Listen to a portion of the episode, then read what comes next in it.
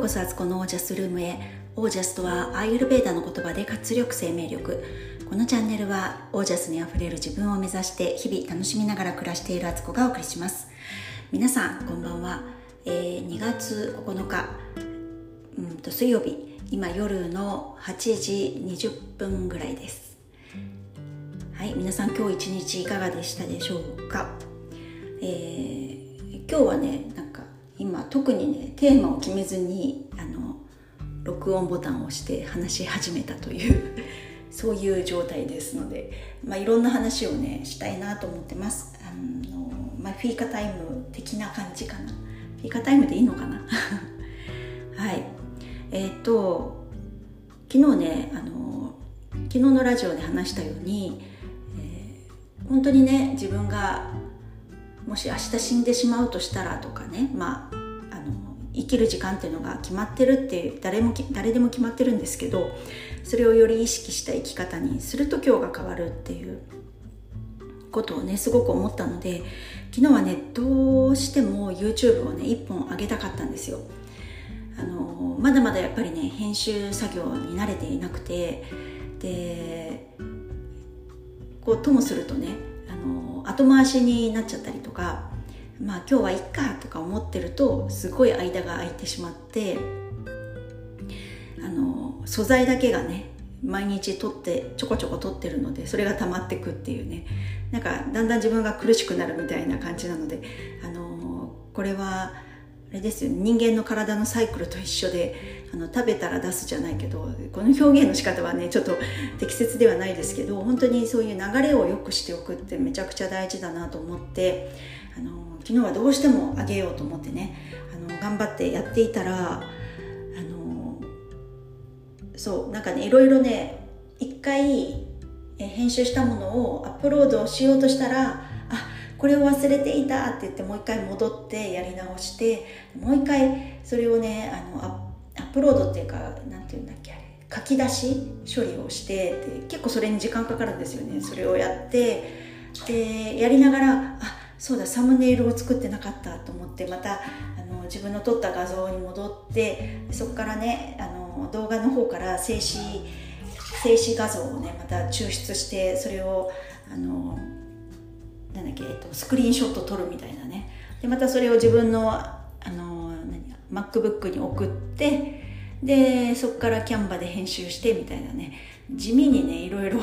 時間かかるんですけどやり始めたらもう勢いでやらないとやっぱりねこうどこまで作業したかとかって次の日とかその次の日になってそのソフトを開いた時にねその時の熱量に戻るのにめちゃくちゃ時間かかるのでもうやれるなら一気にやっちゃえと。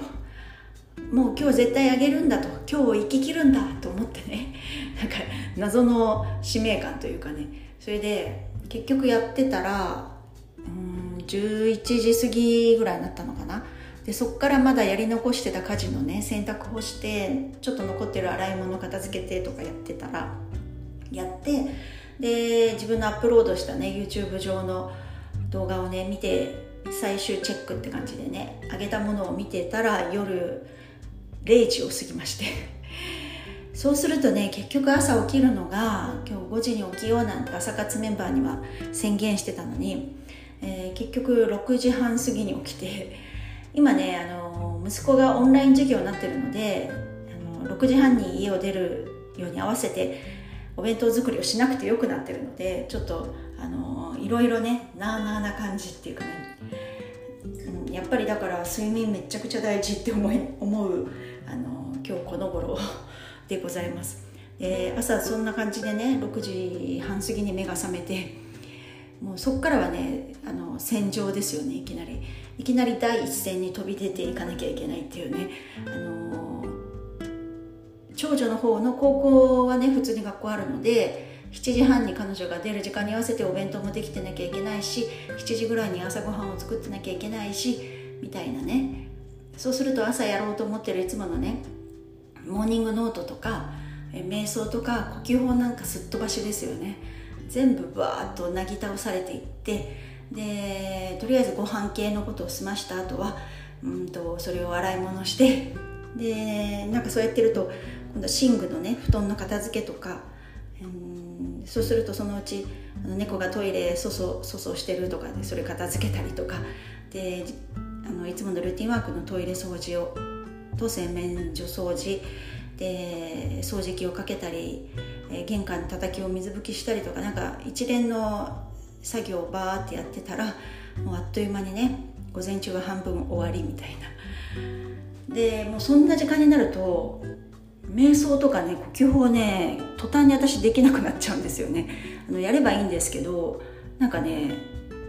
タイミング的なものがあって私の中に。朝一番でその作業はねやらないとクオリティがめちゃくちゃ下がるっていうかモチベーションが下がっててねできないみたいな。だからこれを糧にねやっぱり早寝早起きを私はしたい人間なんだなと思ったしでもね今日これからねビジネスサロンがあるのでね11時半ぐらいとかにまた寝る時間がなりそうで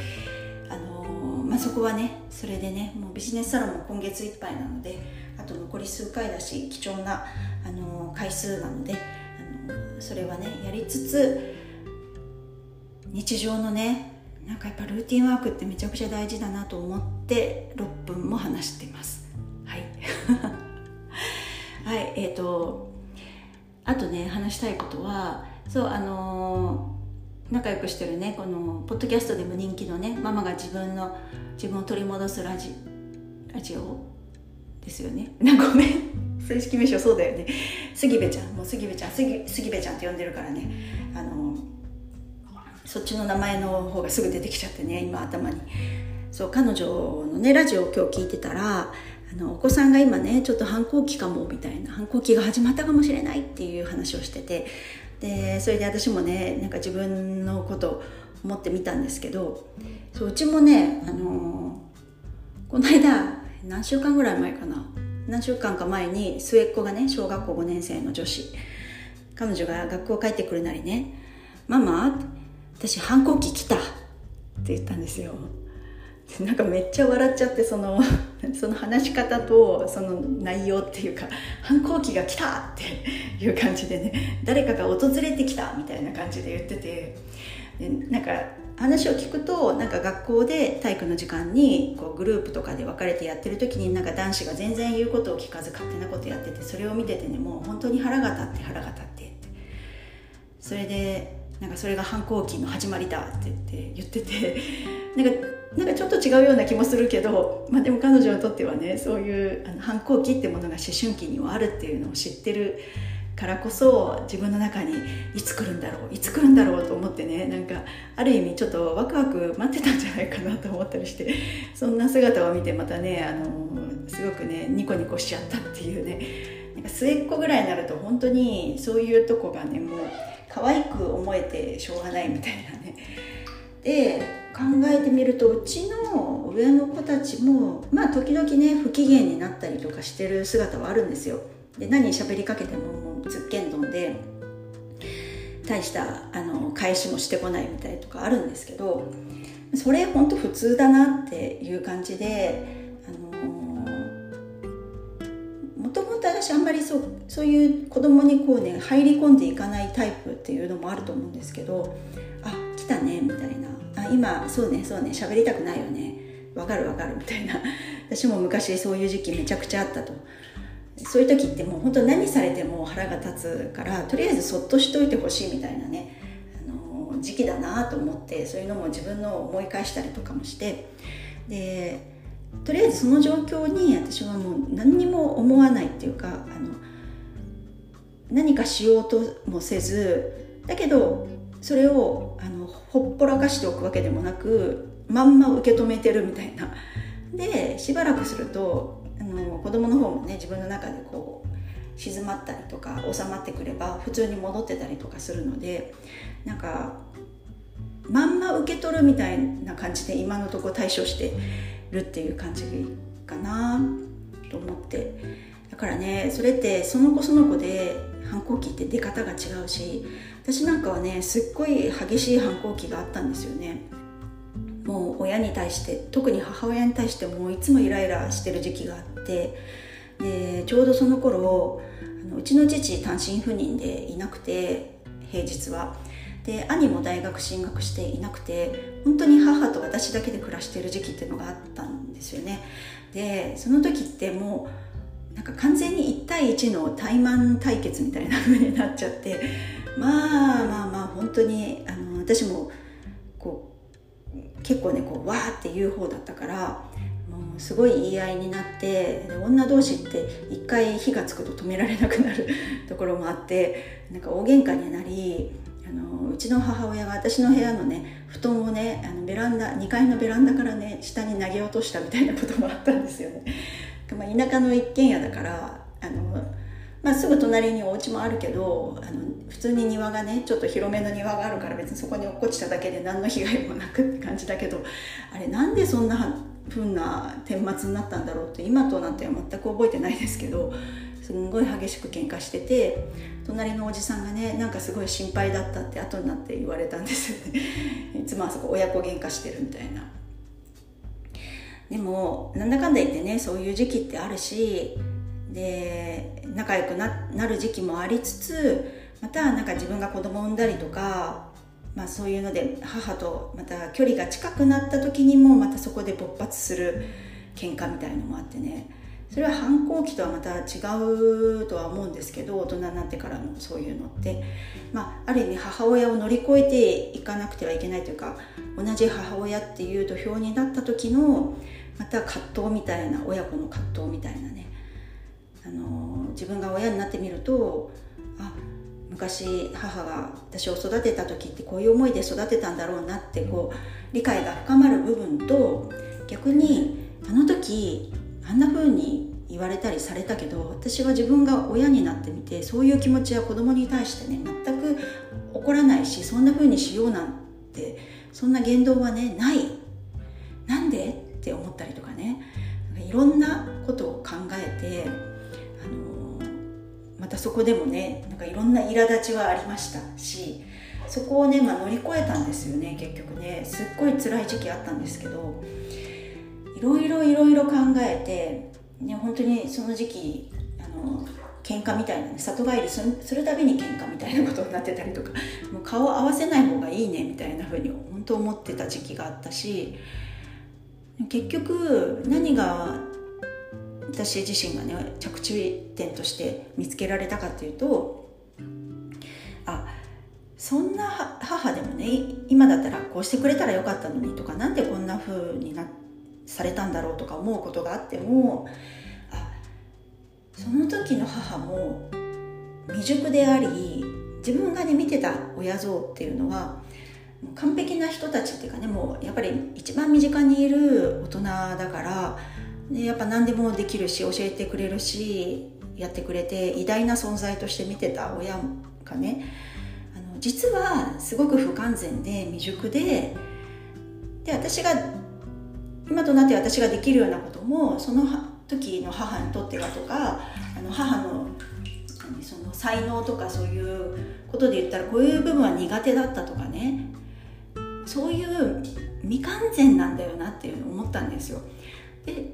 引いてみれば私だってそうじゃんと思って私だって全然完璧じゃないし得意なとこはあったとしてもものすごく抜け落ちてるところもあるしなんか子供私の子供から言わせたら同じこと言われるなと思ったんですよね。だからそんな未完全であの未熟だったけれどもその時のベストを尽くしてくれたよなっていうのは思ったんですよ。その時できることとかまあ、その時母だって精神的にはいっぱいいっぱいの時だってあったでしょうよ。もう嫌だなと思う時もあったでしょうよ。だけど投げ出さず子育てを続けてくれたとかね。あのその中でもなんとか母も自分に折り合いをつけて日常の家事をこなしたりとか子供の面倒を見るということもしてくれたと。と思ったらすごいあの癒されたんですよ。私自分自身でね。だからなんかねそうやっていろんなことって繰り返されてまた時間が経って気づいて時間が経っても気づかないこともあるしあの今世だけではねこう解消できないものもね絶対にあのみんなそれぞれ持ってたりもするのでね長い目でみんな不完全だからこの世に生まれてきたんだよねっていう。完全だったら神様だから生まれてこなくていいんですよ。もうあの世で生きてあの世にいればあの全て完璧に計らうことできるからそうじゃないからまだ形がいびつだから磨ききれてないからそれをより磨くために修行の場としてこの地球を選んで生まれてきてんだよなみたいなことを思うとなんかものすごい大きな気持ちになって あの世の中のことだったり人間関係を見ることができますよね。ねだから本当に今今も私もあのまだまだそれを修行中超修行中の身でねあの時と精神の部屋でしたっけ？ドラゴンボール見てる人は分かると思うんですけどっ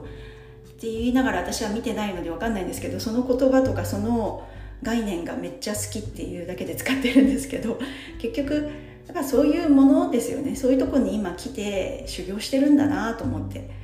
であの世に帰った時にあそっかこの一生というね自分を生きて時と精神の部屋で鍛えてきたんだねって。で向こうの時間にしたらこの現世にいる時間ってたった1日とか3日間だけぐらいなね時間の長さしか経ってなかったみたいなこと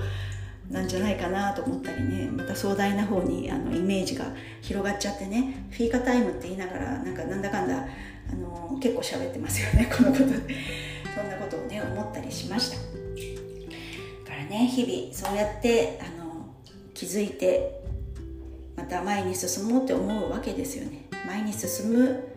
というか、まあ、生きようって思うわけですよね。どんな形でもいいから生きていいよって。生き抜いた生き抜くことがめちゃくちゃ大事だからこの世では。諦めて自分の人生を終わりにしない。どんな形でもいいからとにかく生き抜くことが大事なんだそうです。はい。ということで、えー、今日はこれはフィーカタイムじゃないのかな？じゃなかったかな？あのみんな未完全で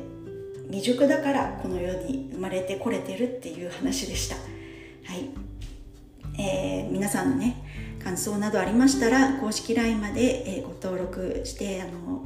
メールください、えーと、ご登録された方にはオージャスの秘密をね3日間にわたりお届けしますのでちょっとしたヒントですけどね結構生活の中にねすぐ使える Tips ですのであのぜひ受け取ってください。はい。それでは今日はこの辺で皆さんの暮らしは自ら光り輝いてオージャスにあふれたものです。オージャス。